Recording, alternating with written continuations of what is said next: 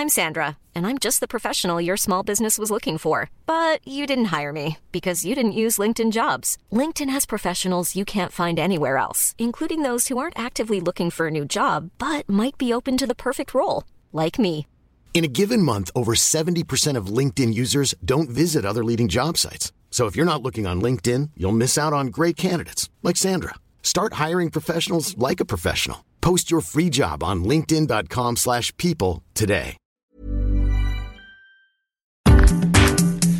Just after World War II, the government's spending on pensions in the UK amounted to about 2% of GDP. These days, it's nearer 8%. Almost one in five of us are aged over 65, and that's expected to grow to 21% by 2027. And women have a life expectancy of 83. That's a lot of retirement to fund, and it's just going to get more expensive. Yet, pensioners aren't exactly rolling around in untold wealth, are they? So, how do we fix the retirement problem?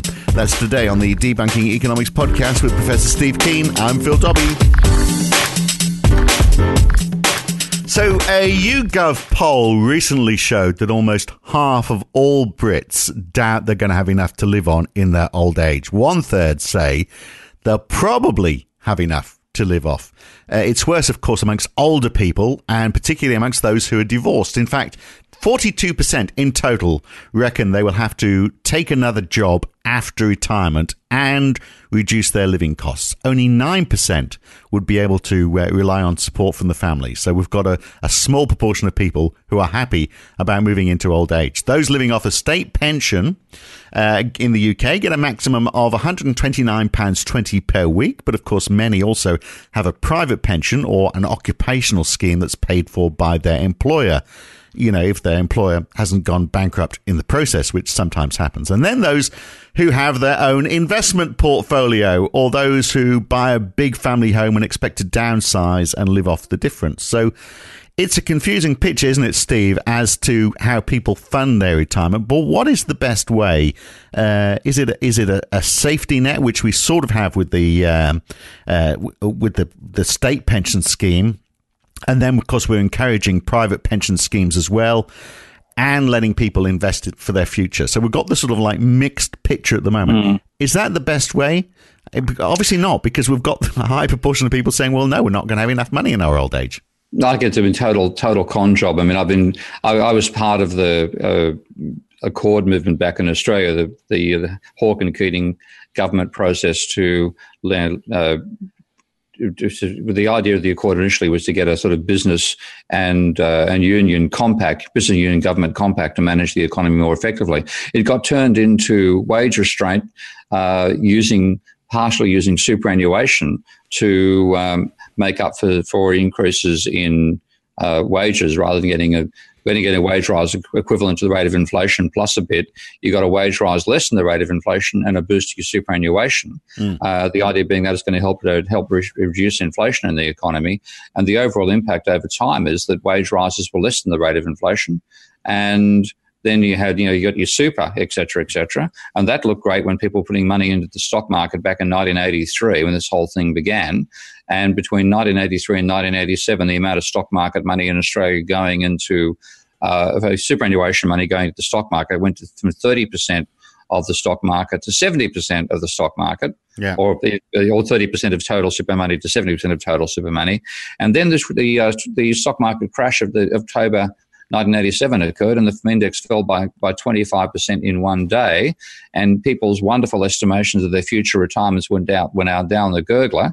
And, uh, you know, and, and, consequently, ever since then, the pressure's been more and more to move supporting people uh, past working age off the state purse onto the private superannuations and so on.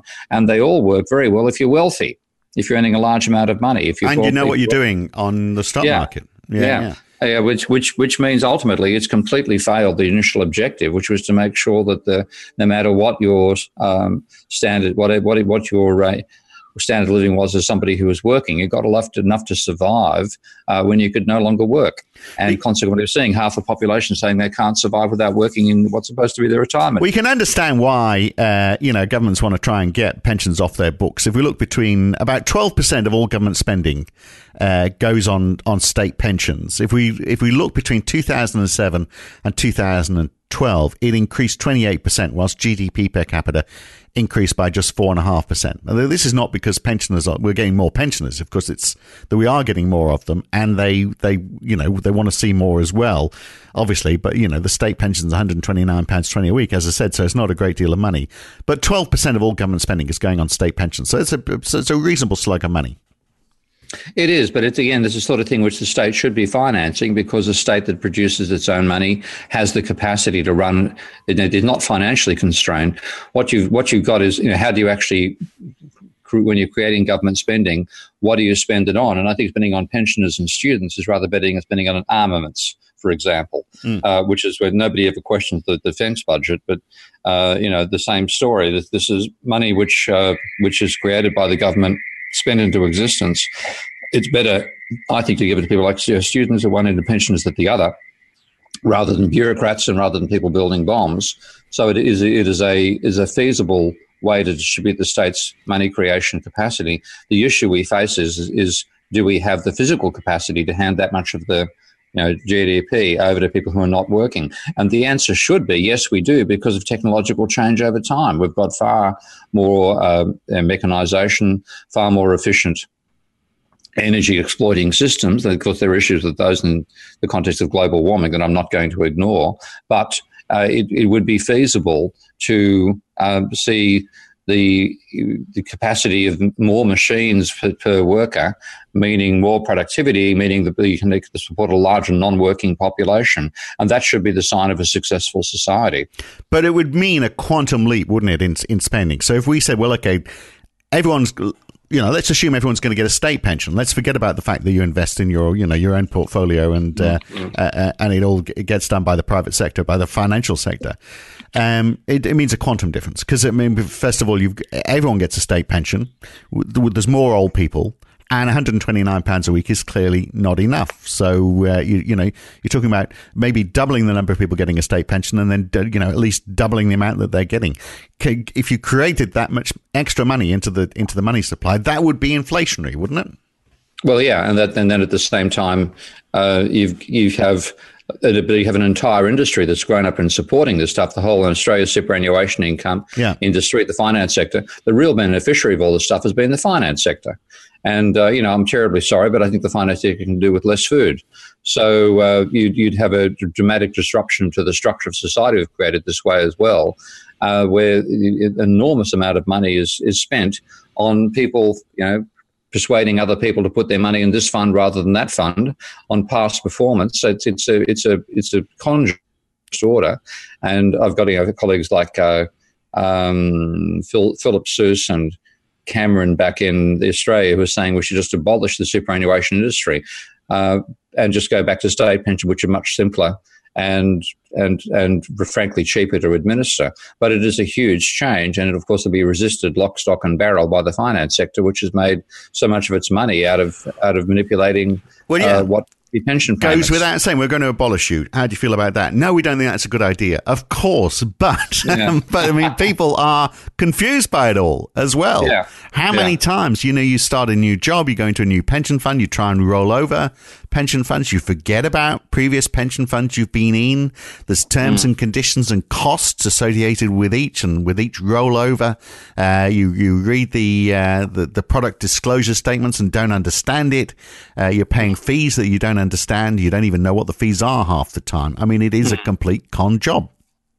Yeah, I agree. And I mean, I'm, I'm, I'm, I'm, supposed to be accessing a pension having left the UK education system. I haven't done it yet. You've reminded me. I've got a few quid that I might need to get hold of there. But it is so complicated that people just don't have the time to uh, to work it out themselves. And of course, ultimately, when it's inadequate, as you're saying, a large number are saying I've got to work in their retirement. Mm. And I do see so many workers who are clearly my age or older, uh, doing, you know, uh, working in, in, in, street cleaning, working on trams, and stuff like that. And you think this is a failure to provide for our population as they age, which is not the sign of a healthy society. No, it's not. And if we're spending half our working life paying off our student debt, and the other half saving for our retirement, then that's a lot of money that we're not spending on the day to day. It's money basically we're giving to the finance sector rather than buying stuff and helping companies grow.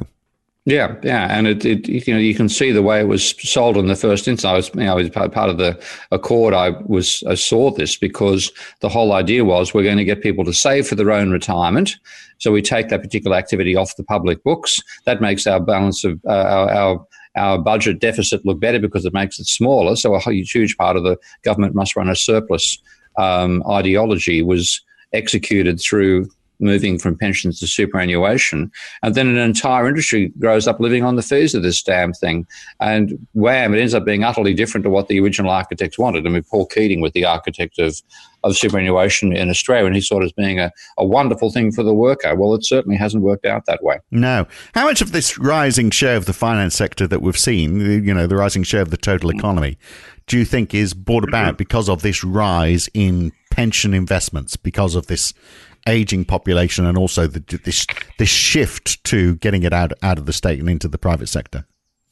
It's certainly it, it's going to be it's not going to be a 100 percent of the increase in the size of the finance sector. That comes back to the level of private debt as well, but it's got to be something in the order of 10 to 30 percent at least. Yeah, uh, if not more. And like uh, the, it just provides an enormous cash flow because uh, what you like in Australia is probably the most clear cut case. You've got roughly 10 percent of the wages of all workers uh, on a you know on a week, on a you know fortnightly basis being pumped into a finance sector entity, which then is trying to find ways to place that money, um, you know, often following exactly the same strategies, um, you know, index funds and stuff like that. So it's an enormous cash flow uh, that's a huge part of the existence of the finance sector. Well, I'm sure the finance sector would say, but that's all fine. This money that we get, I mean, it, first of all, it pays our wages and we spend money in the economy, so it's not lost money and it's investments we make and we're investing in helping companies grow. So it's, uh, you know, rather that happen perhaps than um, it, it sitting in a, a government vault somewhere. yeah, and then you look at what they put their money and investments into, and how much they pay themselves in salaries, and you know, uh, Oh, but they're spending in the economy. You know, all these fine oh, yeah. restaurants are, uh, you know, wouldn't be there if it wasn't for I, these. I, I still have, I'm, you know, I still remember one of those, one of those moments that seared into your brain when I had uh, dinner with a friend uh, when I first arrived in the UK, whose wife I didn't know, so I asked her what she did for a living, and uh, and then it came out in conversation that she was now a school teacher, which she'd taken up to get away from stress in the finance sector, which I laughed at, and she agreed with me because uh, it was just as stressful in school teaching. Yeah, more so I would have thought. yeah. But she was her salary in the finance sector was thirty times the salary as a school teacher. Yeah. Yeah, not that, including her bonus. Now, th- th- that means she was on something in the order of three quarters of a million pounds as a salary. And what you spend out of three quarter million pounds, you buy expensive property, you buy other shares, etc., etc. Uh, that three quarter, if that was uh, spread amongst thirty school teachers rather than one person in the finance sector, there'd be a damn sight more basic spending. Yeah. I wonder whether we are going to see more people going back to state pensions anyway. So because um, uh, you know we've got we've got ways that we help through regulation uh, for people to put money into uh, into private pension schemes. So, for example, we say that employers should match the employee's contribution up to a certain point, and that encourages people to, you know, put money into private schemes. But it only applies to people who work in companies. We've got an increasing gig economy. We've got more freelance workers who may well be paying nothing into uh, into into private schemes. In the UK, you've got to pay your national insurance. You can't avoid that. Um, but I'm not sure that goes in. Well, supposedly that goes towards your state pension if you've paid it for a certain period of time. You mm. don't get the advantage of the employer helping out, so you, you sort of pay the minimum um, because you need that money to live off now. And I think there's more and more people living and working like that. Um, you know, we're seeing that in the in the employment numbers. So maybe this, maybe you know, maybe it's had its day. Maybe we are going to see more people relying on state pensions, and the government's going to have to do something about it because, as I say, it increased in five years, it increased by twenty eight percent. That's going yeah, to continue, isn't it? And you've also got the gig economy stuff, all the, uh, the things like superannuation in Australia, and and the and similar, you know, private pension schemes in the rest of the world were predicated on the assumption people would work for for organisations where those those payments were to be made. But once you start treating people as contractors rather than employers, so and therefore you out, yeah, you don't yeah. specifically specifically doing that, so you don't have to make those payments. I mean, that's, that's one of the right. big reasons why they do it. Yeah, yeah, and then and that just means that well, ultimately the people who are who don't if, if you're wealthy, you get a good retirement. If you're poor, you starve. And that's the exact opposite of the objective these things had in the first place of making sure everybody had a comfortable standard of living. So we really do have to design this. It has become chronic. And the more the gig economy, which is just the gig economy is workers being screwed for so, so many words. Um, you know, cover your own insurance, your own uh, premiums, bring your own capital, etc., etc. It's an appalling uh, development for the masses of the population. But we've got a we've got a this privatised pension schemes that were brought in largely because of what I've seen as budget budget constraints. Um, they're really completely abandoning the lower forty percent of the workforce. Before we had privatised schemes, companies, of course, particularly in the UK, carried a lot of pension schemes themselves. So mm. they would um, they would have the, the, their pension liability sitting on their books. So they didn't outsource it to a, to another company, particularly large companies.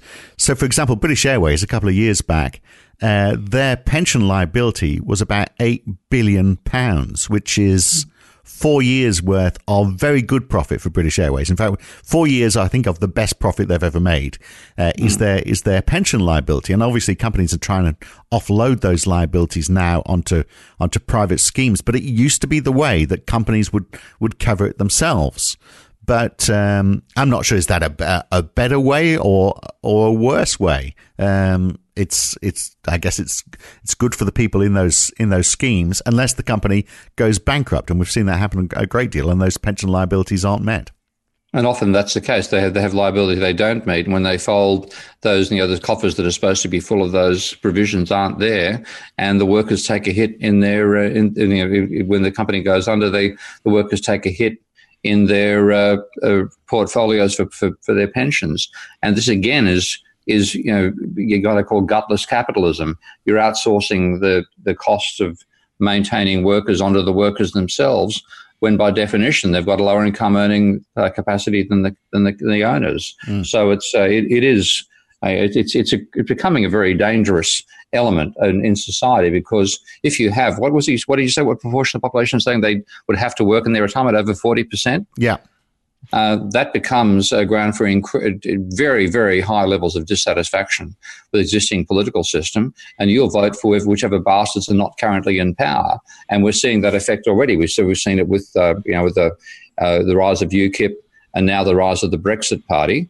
Um, this is any, any any way to kick the establishment looks desirable because you are facing a miserable future. Yeah, but I don't think Nigel Farage is going to uh, solve the pension problem. I think he'd I, privatise, you know, I think we might, privatise may, everything he possibly can. We may indeed agree on that one. Yeah. So, um, uh, isn't there also an element in, in all of this? I mean, why, we're paying now for something which isn't going to be used for maybe thirty or forty years, and uh, that doesn't make sense from an economic point of view, does it?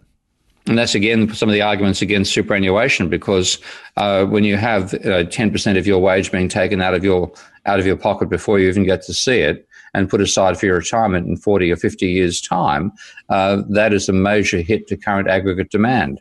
So the whole idea, the, again, a lot of the motivation for this move was the high inflation rates of the uh, 19, 1970s and early 1980s. And this was a way of taking stimulus out of the economy um, quite deliberately to reduce inflation.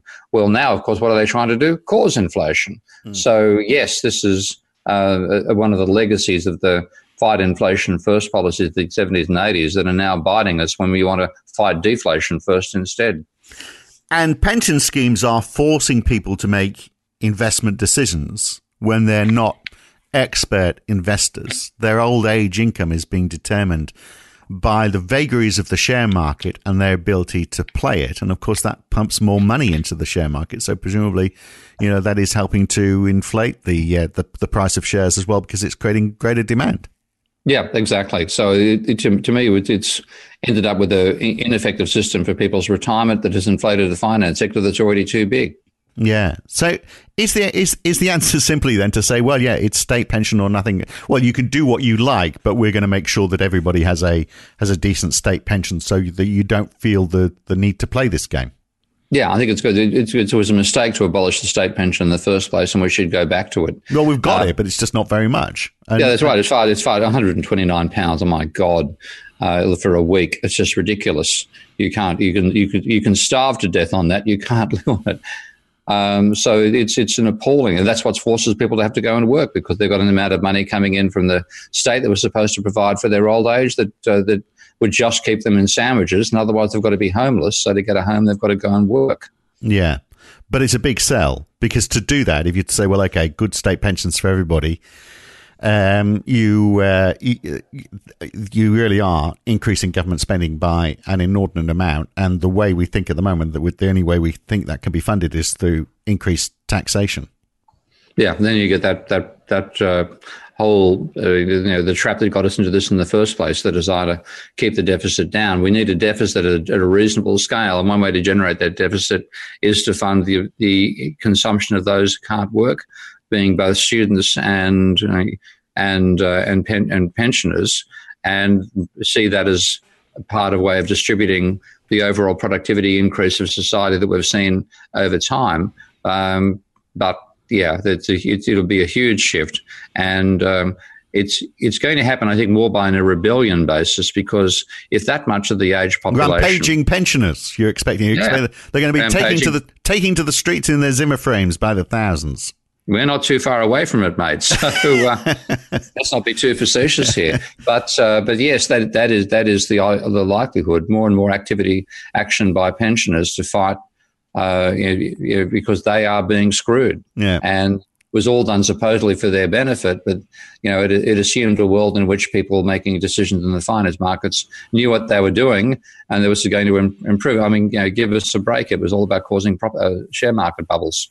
Well, if you've got a, a, an aging population, and that aging population is increasingly uh, on 129 pounds per week, if they were on uh, double that, then obviously there's a a spin-off benefit for the uh, for the economy in that all of that money is going to be spent. I mean, they're not going to save yeah. it, are they? Because they're going, yeah. you know, they've got nothing they, to save for now. Yeah, and then that again, we're, we're suffering from now insufficient aggregate demand. Uh, one of the reasons is pensioners can't afford to shop. Mm. So yes, it's one of those things where it's an obvious way of countries to saying, how can we cause a bit of inflation, which is the current dilemma for central banks and treasuries around the world. One is to pay pensioners more money. Yeah. Yeah, which applies actually to people who are on low income as well. Obviously, increased welfare yeah. payments generally, uh, you're you're going to help boost spending. Yeah, and of course that's the opposite of what's been done. They've turned these uh, unemployment schemes into ways of punishing the unemployed for being unemployed. Yeah, well, I mean the thing. argument, I mean the argument that's often used there, which doesn't apply to pensioners, the argument is, well, we don't want to give you too much money because that's going to be a disincentive for you to go out and find work. But you can't apply that to old uh, old people. You see, we can't give you too much money because you're going to decide not to be old anymore. You know, I mean, yeah. they're, they're, they're, not going to go and work, uh, so they've got no choice. So why not boost their spending? Indeed. All right, well, cool. It seems simple, doesn't it? It seems obvious. Um, and yet we seem to, and yet uh, I don't know. I wonder whether we it's plateaued now. The finance sector's taken as much as they can, uh, and uh, and it is going to be wound back simply because the changing nature of the the makeup of the working population. People are not going to be paying as much into these schemes. And it's also the, the, the, political backlash that's getting more and more extreme because, you know, gig economy people are looking like you don't have to be 65 to be worried about your retirement, you, when you're in retirement. Because if you are 25 and you're seeing all I've got is my own, you know, all the stuff has been loaded on me. I've got this tiny insecure income and I'm supposed to re- provide for my retirement out of it. And you look and think, I can't afford to retire. I can't afford to buy a house. I can't afford to pay off my student debt and bang, you end up on the streets protesting about it rather than putting up with it. And you we're Marxist more more Jew, come the revolution. Uh, it's, yeah. it's uh, but you know, maybe he was right on this. Uh, good to talk, Steve. Catch you again very soon. Okay, mate. Bye. And that's the Debunking Economics podcast for this week. Next week, good debt versus bad debt. Is there such a thing? Is there a difference? Or is all debt good? or is all debt bad? Uh, we'll investigate that question next time on the Debunking Economics podcast with Professor Steve Keen. I'm Phil Dobbie. Thanks for listening.